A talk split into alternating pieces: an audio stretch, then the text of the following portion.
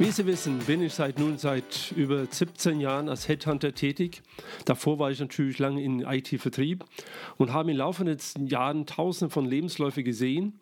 Und der Stil Lebensläufe hat sich natürlich über die Zeit geändert. Ja, wegen Überraschung. Aber irgendwie denken viele Leute, von denen ich die Lebensläufe erhalten, immer noch, es sei Mitte der 90er Jahren. In diesem Podcast erkläre ich Ihnen, wie Sie einen modernen, aussagekräftigen Lebenslauf schreiben können, dass er auch funktioniert. Also bleiben Sie dran. Hallo, ich bin der Jan Nord, Gründer und Inhaber von Nord Executive Search. Und heute möchte ich Ihnen darüber sprechen, wie der am besten aussagekräftige Lebenslauf aussieht. Ich habe dieses Thema bereits in einem früheren Podcast Nummer 117 behandelt. Sie können gerne den Podcast nochmal anhören. Heute werde ich aber nur die wichtigsten Dinge eingehen, die Sie brauchen, um einen effektiven und modernen Lebenslauf zu schreiben, der auch wirklich funktioniert. Also ich sehe täglich Lebensläufe, die einfach, ja nicht täglich kann man nicht sagen, aber sehr häufig Lebensläufe, die ich nicht gut finde. Und diese Lebensläufe, die ich bekomme, was nicht so gut sind, funktioniert nicht so gut. Zumindest nicht in der schnelllebigen IT-Branche. Ich kann nur für IT-Branche sprechen, da bin ich ja tätig. Wie es in anderen Branchen ist, habe ich leider gesagt, keine Ahnung, weiß es nicht, aber ich denke schon ähnlich. Ich konzentriere mich ja nur, wie gesagt, in IT-Industrie, IT-Branche, bestimmte Herstellern in diesem Bereich. Es ist eine sehr schnelllebige Branche und die Personalverantwortlichen oder die Chefs haben kaum Zeit, lange und komplizierte Lebensläufe zu lesen und dabei zu überlegen, passt diese Person zu mir, zu unserer Firma, ja oder nein. Deshalb werde ich Ihnen sagen in diesem Podcast, wie Sie Ihren Lebenslauf so optimieren können, dass es zu Ihrem ersten und wichtigsten Vorstellungsgespräch führt. Man kann sagen, das ist der Türöffner, das ist der Schlüssel zum Tür. Lebensläufe sind, wie gesagt, keine Faktendokument, sie sind der Türöffner. Sie müssen den Leser erreichen. Das ist meistens der zukünftige Chef. Er und sie hat wenig Zeit, um herauszufinden, wer sie sind, was für Werte, was bringen sie mit, was haben sie erreicht, was bringt er für mich, was bringt er für diese Position, für ein Unternehmen.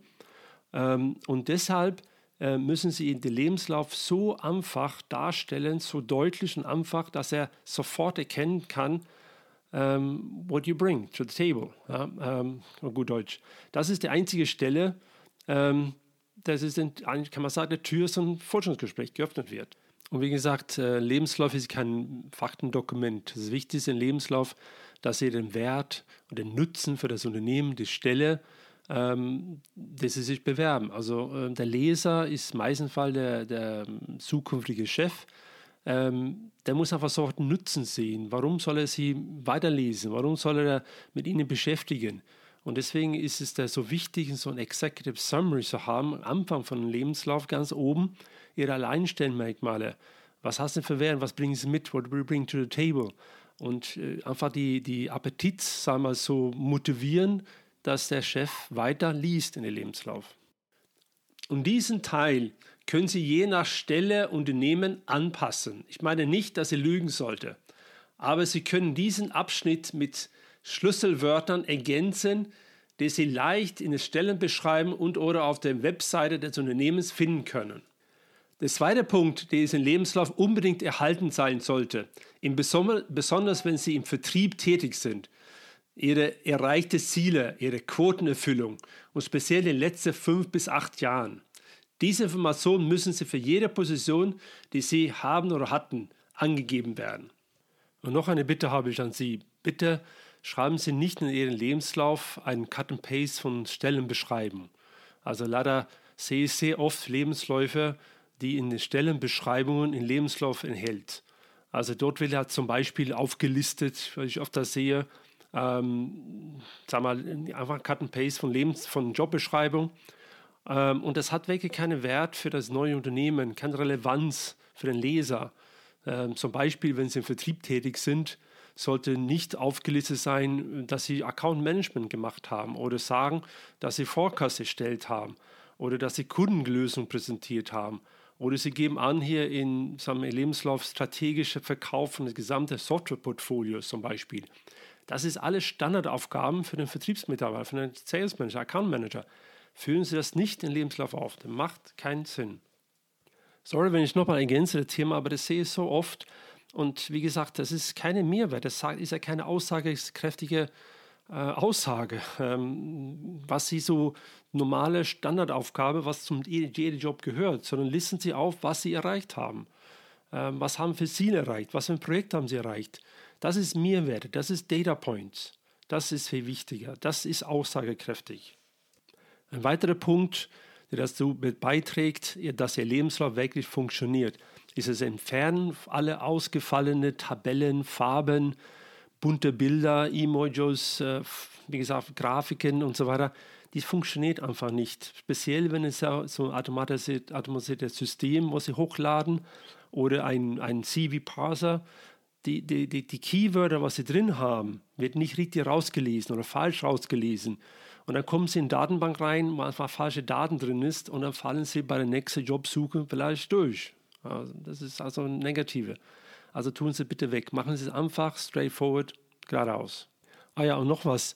Versuchen Sie den Lebenslauf auf 2 bis maximal 3 Seiten zu beschränken. Egal, wie lange Sie arbeiten. Ich zum Beispiel 40 Jahre, also dann habe ich nicht 7, 8, 9, 10 Seiten. Habe ich ja öfter gesehen. Tun Sie bitte nicht. Lassen Sie alles weg, was älter als 10 oder 15 Jahre ist. Es ist höchstwahrscheinlich keine Relevanz zur aktuellen Stelle und der Stelle, wo Sie sich gerade bewerben. Macht keinen Sinn. Was ich meine damit, alles was älter 10, 15 Jahren, nehmen Sie alle Details weg. Lesen Sie allerdings die Positionen und Firmen von bis natürlich auf, aber keine Details, was Sie da gemacht haben, was Sie erreicht haben, gar nichts davon, weil es nicht relevant ist. Jetzt kommen wir zum Schluss. Ich fasse alle zusammen, was wichtig ist. Erster ist Executive Summary, eine Zusammenfassung Ihrer USPs. Was bringen Sie mit? Was ist Ihre Stärke? Das soll ganz oben auf dem Lebenslauf sein, bevor den Werdegang, also der Lebenslauf, sondern ganz oben direkt unterhalb von Ihren persönlichen Daten und Foto. Zweiter Punkt, tun Sie nur relevante Informationen über sich selber, was aktuell, was Sie machen und was Sie für zukünftige Arbeitgeber, was ist relevant für diese Person, für dieses Unternehmen. Tun Sie nur solche Informationen rein.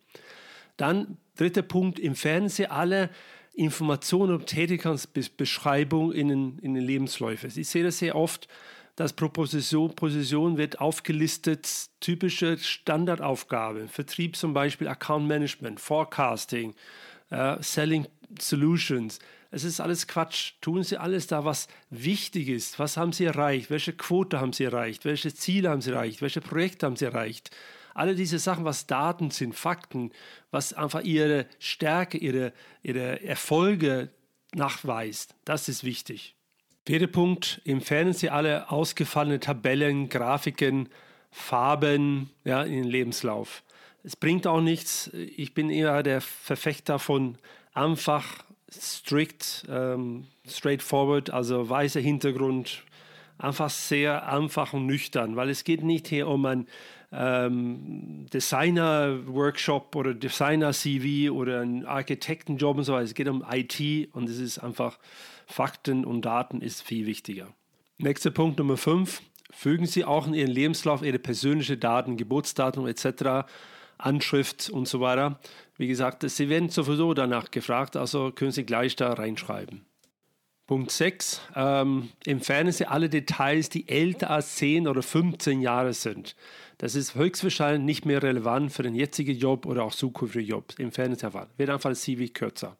Dann habe ich noch einen 7. Punkt und das ist Tippfehler, Rechtschreibfehler, kleine Fehler im Lebenslauf. Das sehe ich leider häufiger in englischen und auch in deutschen Lebenslauf. Rechtschreibfehler, ja gut, ich als Schwede. Mit Rechtschreibfehler ist sowieso Katastrophe bei mir, aber mittlerweile gibt es ganz gute Tools dafür in Deutsch und auch in Englisch, der das Rechtschreibfehler, Grammatik und so weiter korrigiert oder highlightet. Also von daher schauen Sie dann nochmal rüber, lassen Sie das von jemandem, Freundin oder Mann oder wer noch immer, Freunde, Bekannte durchlesen, dann erkennt man auch diese kleinen Fehler. Und das ist manchmal sehr, sehr wichtig, wichtiger als man denkt. Warum? Weil ich habe Kunden, ich habe Klienten, die beurteilen auch CVs danach, ob da Rechtschreibfehler drin ist, Tippfehler drin ist. Und die sagen, Argument ist, ja, wenn eine Person keine Mühe macht, ein ordentliches CV zu machen und nicht keine Rechtschreibfehler und Tippfehler zu haben, was macht diese Person dann im Job? Ja, ist auch so vernachlässigt und kümmert sich nicht um Projekten oder Kunden oder was immer. Also von daher legen Sie Wert darauf, dass alle diese Tippfehler, diese Rechtschreibfehler, sagen wir, nicht vorhanden sind. Ja, leider ist dieser Podcast ein bisschen lang geworden. Ich hoffe, ich habe ein paar gute Informationen gegeben. Ich bin kein Gott mit dem Thema CVs, aber ich habe ja, wie ich am Anfang gesagt habe, mehrere tausend CVs gesehen über die Jahre.